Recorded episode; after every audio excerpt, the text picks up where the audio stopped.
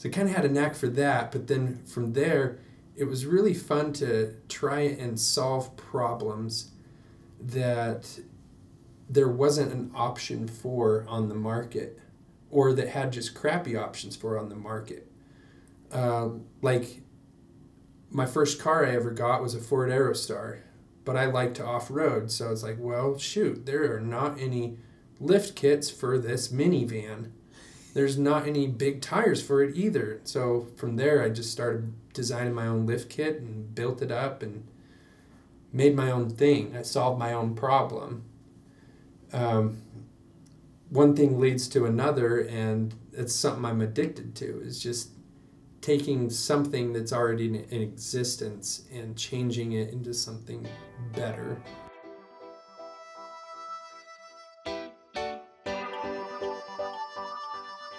Welcome to the Silicon Slopes Life Podcast. I'm Andrew Diaz, and each month I bring you the heartwarming, interesting, and fun stories from the people that make the Silicon Slopes community a place to call home.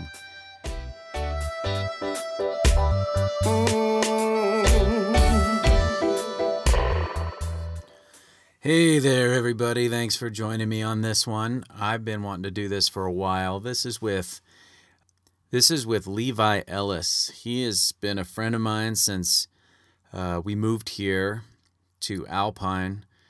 Oh, boy, it's been about six years now. Um, and I even knew him before that. My wife grew up next to him when he was uh, just a little kid, and I think even taught him how to swim. Uh, he's a great guy, a very kind hearted um, artist and engineer that works at Vanderhall Motors now and I saw Vanderhall Motors on Jay Leno's Garage and um, found out that Levi was working there as one of their engineers for one of the first cars they put out on the line, and it was uh, really important for me to get him on there because I wanted to hear all about what's going on over there. A great car company right here in the Silicon Slopes of Utah, um, of all places. So we get into it a little bit about uh, what got him started, what gets his stoke high when it comes to uh, working with with Vanderhall Motors, and um, I hope you guys enjoy it. So Shaquille O'Neal can fit into a Vanderhall automobile when it's stretched. Yeah. hey man, that guy's seven four. Like to fit in one of those, that's impressive. Jeremy Renner. Yeah, wow. Well, they did a good job of taking this picture to where it doesn't look as terrible as it really looks. because the exhaust goes this far, but they stretched it right after the exhaust, so the exhaust oh, hole goes I out see what here. you're saying. So they stretched it beyond like it's. They like cut it, stretched it, uh, lengthwise.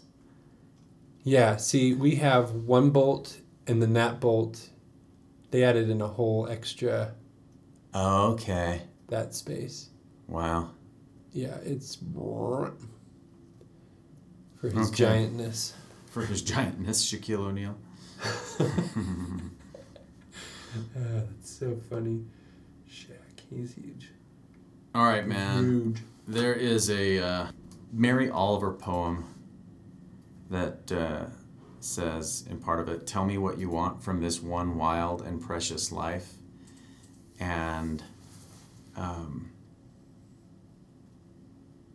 it made me think about uh, about you in particular because you care uh, you could care a little bit about everything or you could care a whole lot about a few things or, yeah. You know what I mean? Does yeah, that make sense? You can either be good at something or be a jack of all things. A jack of all trades, right. And I'm more of the jack of all trades. I'm not really great at any one thing, but I'm pretty good. Like when I played sports, I was okay at like most sports. I could I could play the game, but I was never like, you know, on the A team for any sport. I was always like I, I was the water guard in, in basketball. You know what I mean? I could cover I could cover space.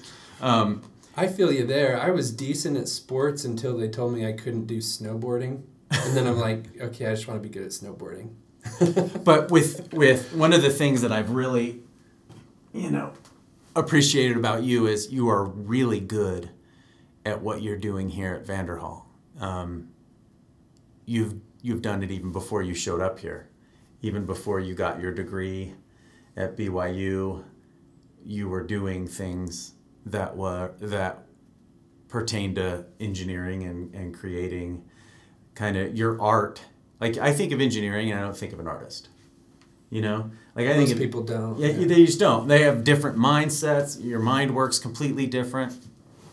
You think of like a, a mathematician or architects, that kind of thing. I guess architects you think about about art, but but with an engineer, I just don't think about an artist. But that's one hundred percent what you are. Like knowing just knowing you before you became the an engineer here, like if if people were to say, well, what's Levi like? I'm like, oh, that guy is like the epitome of an artist. Like you have an artist's heart. You know what I mean? Awesome. Um, Yeah. does that make does that ring true with you? I mean, have you ever felt like that about yourself? hundred percent. I mean, even back in school, um, I started out in mechanical engineering and realized, wow, this is too much number crunching for me. Uh huh. I'm not interested in just figuring out the density of some material. Like, I don't care about that if it doesn't have some kind of beautiful function. Uh huh. And so I, I quit mechanical engineering and then went straight to industrial design, which is very much the exact opposite of engineering. So I started doing things there, and the art side of it was really great, but sketching, I wasn't good at it. I'm not, with a pencil, not so great. Right.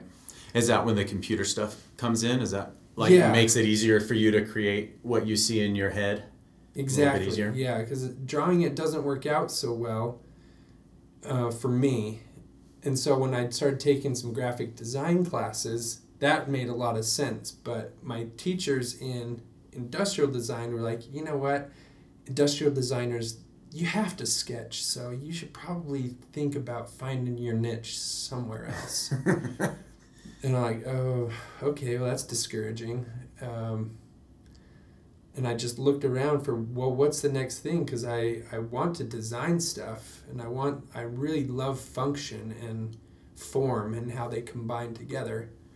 So then I found manufacturing engineering, which was great because yeah, it's an engineering degree, and yeah, I had to take calculus four times before I passed it, but goodness, I don't have to do all the thermodynamics and stuff that I don't really care about, and I could focus more on function with form. Yeah. So that's where I stayed. Um, And- graduated in that. How when did you graduate? Is how how long Um, have you been out of college? 2016. So it's been Wow. just about three years coming up in April. And you started with them in March of this of 2018 with Yeah. Vanderhall. Yeah. So what's that now? 10 months? So how is that? How do you go from graduating um, with your degree and then? I mean, did you know somebody here at Vanderhall Motors, or were they like, "Hey, we're looking for engineers to help us with, um, you know, new R and D or development"? Like, what are? None of those options, actually. I was trying those. I was going to online trying to find job openings, and there just could not find anything. So I tried the LinkedIn thing, trying to find Yeah. somebody that I could link up with and say, hey, put in a good word. I want to work there. Yeah, Nothing. So what I did on my lunch breaks was I'd bring some nice clothes and a tie, and on my lunch break I would just leave my work, and I'd show up here at Vanderhall, kick down the door, and like, hey, where do you want me to work? This is awesome. And they, you know, kicked me out a couple times before I got to actually talk to somebody. Did you put together like a work file, like, "Hey, here's here are some things I've done," you know, like a portfolio, and bring it to them, Um, or, or were you just the mad scientist knocking on the door? I just, I guess, a mad scientist. Um I brought my resume, yeah. and I figured I just got to get someone to talk to me, because then I could kind of tell them Right. Things I've done, and maybe they'd be interested in, in that. But it, it turned out that after coming several times, I met up with um, one of the directors here, and he's like, "Well, we're looking for a guy that can run our laser, our CNC laser." but we we're only paying like really cheap for a guy like that. And that was discouraging because it would have been a huge pay cut from where I was already not making tons of money at my previous job. and, and but I felt real good about it. I'm like, okay, yeah, um, I'd like to do that. It's like, well, you're kind of overqualified, so I don't really think we want you. Like, dang it. So that went on for a little while, and I just I felt like I wasn't getting anywhere. But a month later, he ends up extending me the job offer to run the laser, which I know how to do because I was helping out with uh, CNC at my previous job. And as I walk in for that final accept the job interview, um, I met the the CEO and owner of this place, and after a few words, he found out I knew SolidWorks pretty well, and was like, "Oh, here, come into my office. Uh, I think I want you to do R and D instead." Oh wow! Yeah, so it's like same day I was already getting upgraded to. You know, that's a good else. that's a good message, man. I think a lot of people feel like, you know, I'm. I think a lot of people that feel overqualified for jobs tend to not take the the pay cut or take the the downgrade in the job, thinking that there won't be uh, upward mobility. But I mean, you're the kind of guy that you were like, I'm gonna kick butt at this CNC thing so hard that they're gonna have to at some point they're gonna go we, we've got something special here.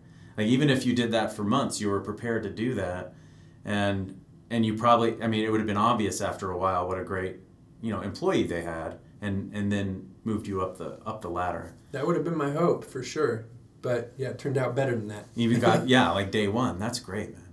So what do you think about what about vanderhall motors um, so a little bit, uh, give us a little background because uh, from what I've known, I mean, you've worked on on uh, repairing my cars as far as like uh, uh, doing a lot with automobiles and motorcycles. Give a little bit of background of that and, and how that kind of makes working here at a you know uh, Utah's only um, car you know building plant how that kind of coincides and makes this almost like a dream job for you.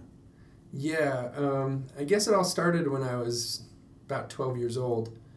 Um, I was apprenticing for a guy who I love a lot. Shout out to Roger Liston.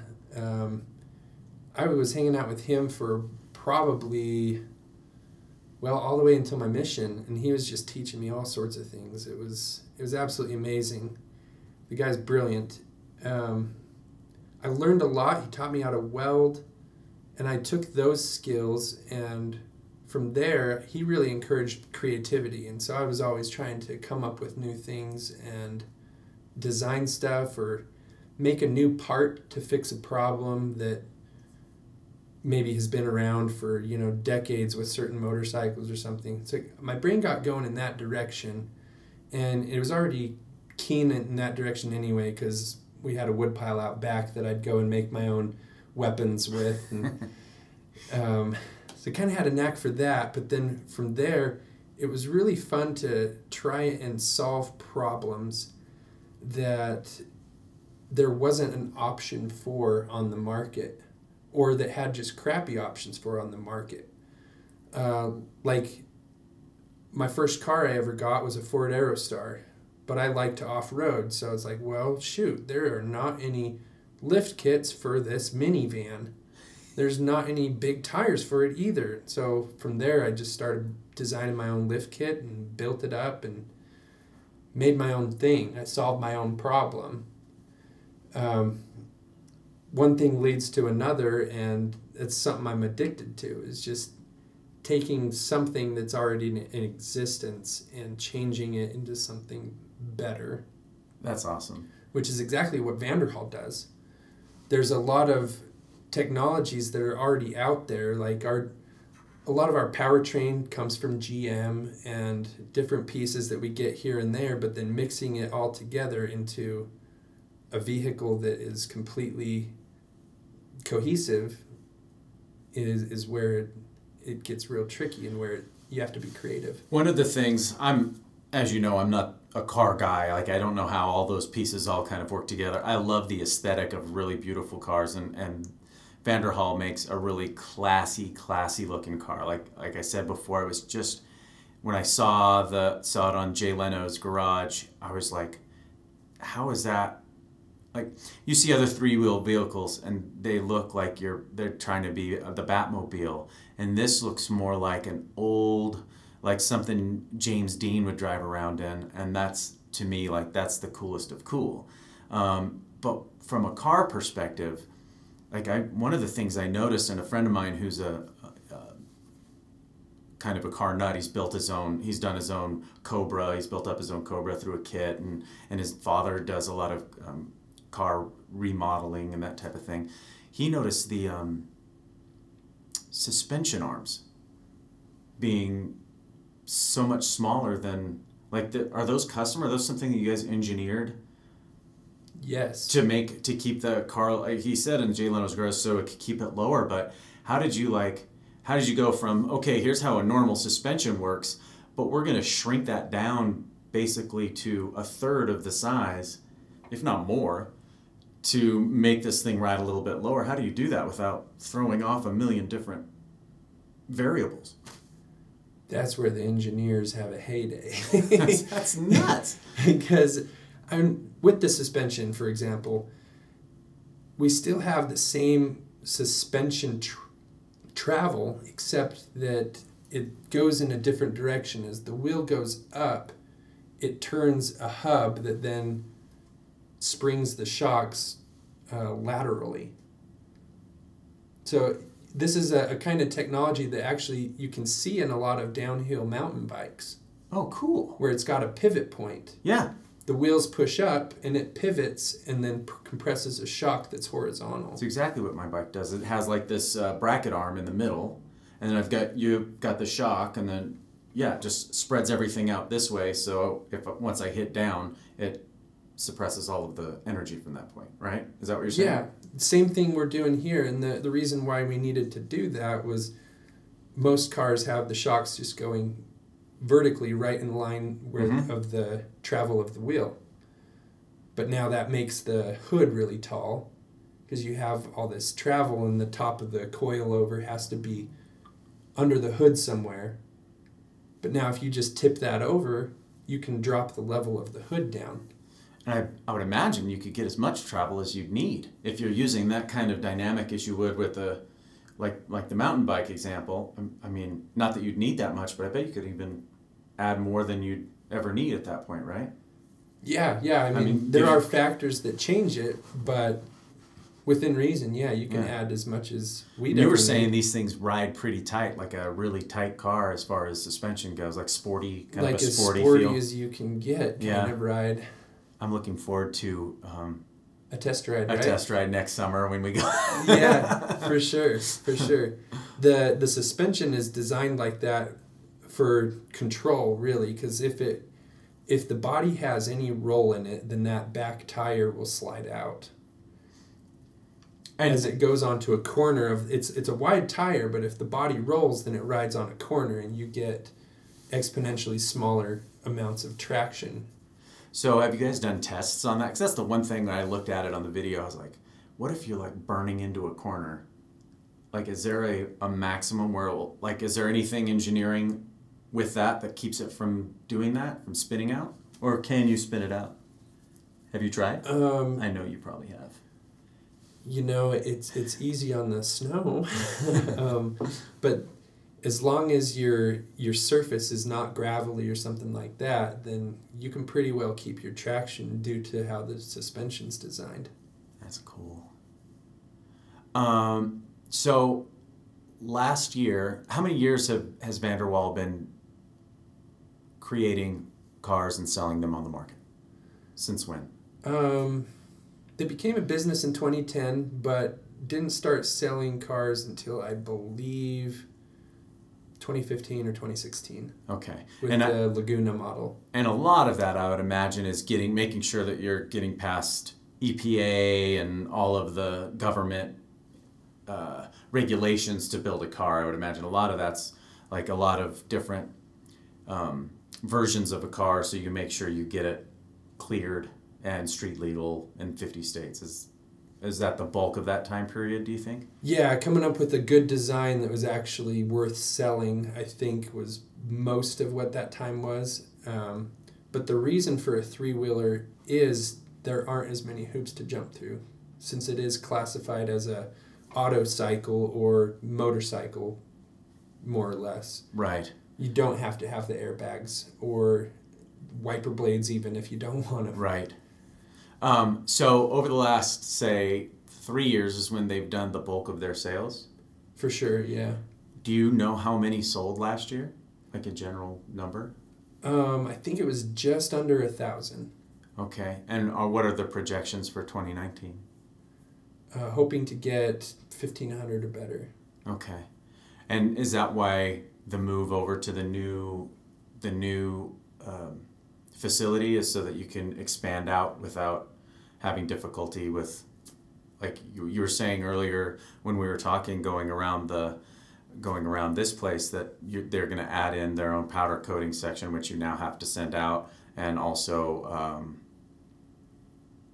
something else The thermoforming as well. yeah so that's all going to be in house now is that going to allow for that growth is that why is that the whole reason For sure. because yeah. this place is huge Yeah, and we're, we've already outgrown it. We need more welding stations. We need another laser for cutting the aluminum. and how many people are working here right now Uh, I don't know the exact number, but I would say 50 or so.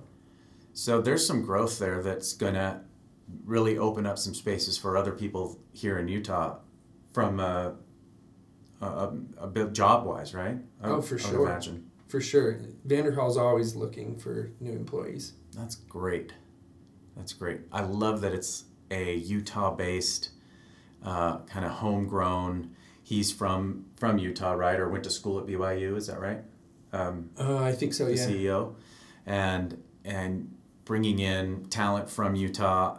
I, I think that's a really cool story and something that everybody in town should support. And, and really, I mean, I just found out about him this year. There's there just hasn't been enough, um, you know, uh, frankly, kind of chest pounding for the company. There, it's a really neat company, and not a lot of people I think locally know about it. You, I think it's time to like get that out more. You know, I do some more agree more. events. Like, you know, I mean, maybe, uh, There's We- a lot of people in my neighborhood that have never heard of Vanderhall.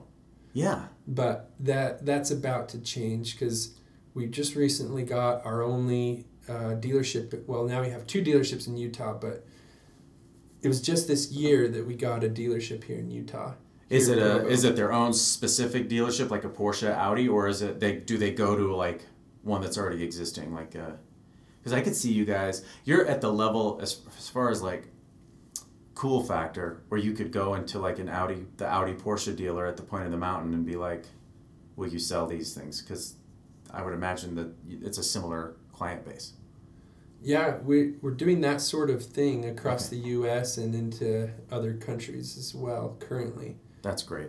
Um, the the debate has been whether or not Utah was uh, a viable market for the product since winter and Yeah, all of that you know, as I think it's getting there though. I mean, I see enough people driving around our neighborhood that are in, you know, what I would consider uh, toy, not toys, but you know what I mean. Yeah. Like you know, it's there. It's it's the garage car, right? Or, it, or in the fifth garage, you know, or down the road kind of thing. There's enough of there's enough of those out there now that I think it would be, and, and then Park City too would be a cool market to jump into. Yeah, and there's a lot of people that are big into boats, right? And that's even that's even a smaller window Yeah. of, of the year, Yeah. and they spend a lot more on that than they would on a, a Vanderhall. That's true. What are the price points for the Vanderhall? What's the what's like the entry point, and then what's the m- most custom expensive one that, that you guys have? Right. So entry point would be the uh, Venice Speedster, which uh, starts at right around twenty seven thousand, Mm-hmm. and then upgrades from there. Um, the Venice is at thirty thousand. Um, Carmel is going to be your most expensive one currently, and that one starts at forty. That's really that's really affordable Yeah, for, for in the in the market space. Was what? How much does the those Batman ones go for? That I was telling you about. They're a little bit cheaper. Are they? Yeah. They look it. They well, they sound it too with all the rattling plastic, but Yeah, I just I hate to bang on them. It's just not. I don't know. I if I'm if I'm buying a three wheel car, like I want something that looks cool, sounds cool, and this is definitely. I mean, this hits it on all points, man. Oh, we got one that also that you'd probably really like if you're into the whole electric car scene. We've got a model called the Edison. It's also I like happening. it. It's- Edison, nice, yeah, and it's all electric. all electric. Does it like move like a like a Tesla does, like zero to sixty in whatever two seconds or something crazy like that? Is it that kind of speed to it? Yes, it'll it'll smoke our other cars. Really? yeah. Oh, we got to go out in that. That's cool. What kind of bat? Is it like a lithium ion battery? What are the? Uh, that's a detail I don't know, Okay, but I imagine yeah, something some kind of consistent with the. Yeah, it's something that's same on the market. And do they put them? Is the Edison in a similar body style as like your Speedster or the Carmel? Can you use the the same body, or has it got its own separate body style? Um, it's got a few differences, but the chassis is the same, so it's um, mostly the same. Just a few unique tweaks to make it look like it's a an electric car rather than something else. Cool. Where do you see uh, where do you see your your growth in the company going at all, if anything?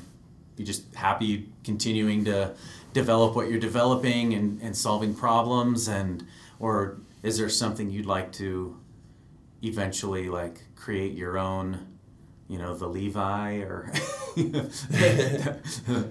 Um, yeah, good question. I, I think it's interesting that right from the get go, I was put into my dream job of designing my own car and being like, CEO says, now you own this one, make sure it happens, and all this, and Yeah. being able to make decisions on how the design's actually going to be. That, that's been my dream. And so to hit my dream, it's like, well, I'm, I'm good. yeah, what now? what- what's next? I hope to keep doing this. Yeah. Um, and as the company grows, I want to be in that spot, yeah. um, helping it grow, helping with the next models. I, I don't want to have the Speedster be my last model that Yeah. I design. I mean, that is pretty amazing. Like from day one, it was like, okay, this is yours. Go get to work on it. You know. Yeah, it was And all the- actually like day three, but still. it's been a blast. Um, here at Vanderhall, I've kind of been working into a niche within the engineering where I'm doing cosmetics. Um, the owner likes my uh, artistic eye, and I mean, I can't blame him, of course. I'm partial to it myself.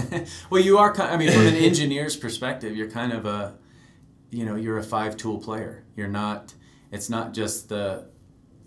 The function, but it's also the the beauty of it too. You you, Yeah. you put that in there, and you can see it in from the point when, when you started till you know where they started and, and when you came in. You can see that you've touched that in your own special way, and it's really awesome that they've given you reign to do that. I mean, that's pretty cool. Yeah, yeah, definitely the form portion of it I get real excited about. The function is fun, but the form is just so exciting Yeah. to me to be able to do that. And so I think I really like where I'm going in this um, in this company uh, because I would consider myself uh, an artist that got his engineering degree rather than an engineer that got his engineering degree.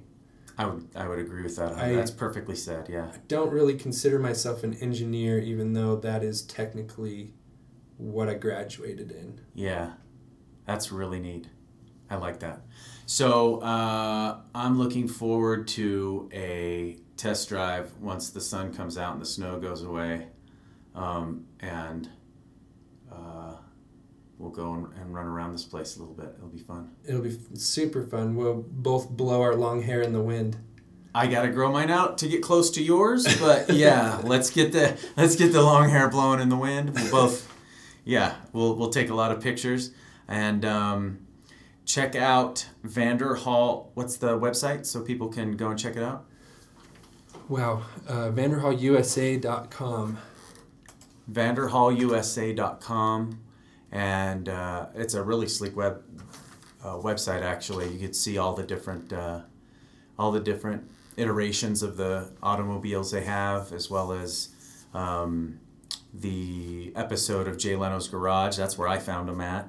And um, make sure you guys check that stuff out. If you have anybody that's in the market for a, a three wheel uh, car, um, go and see what they're doing in Provo at Vanderhall Motors.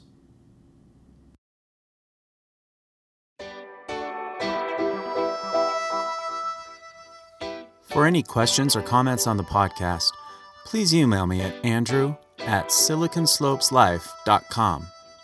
Also, if there's somebody you know that I should interview for the podcast, please email me and let me know.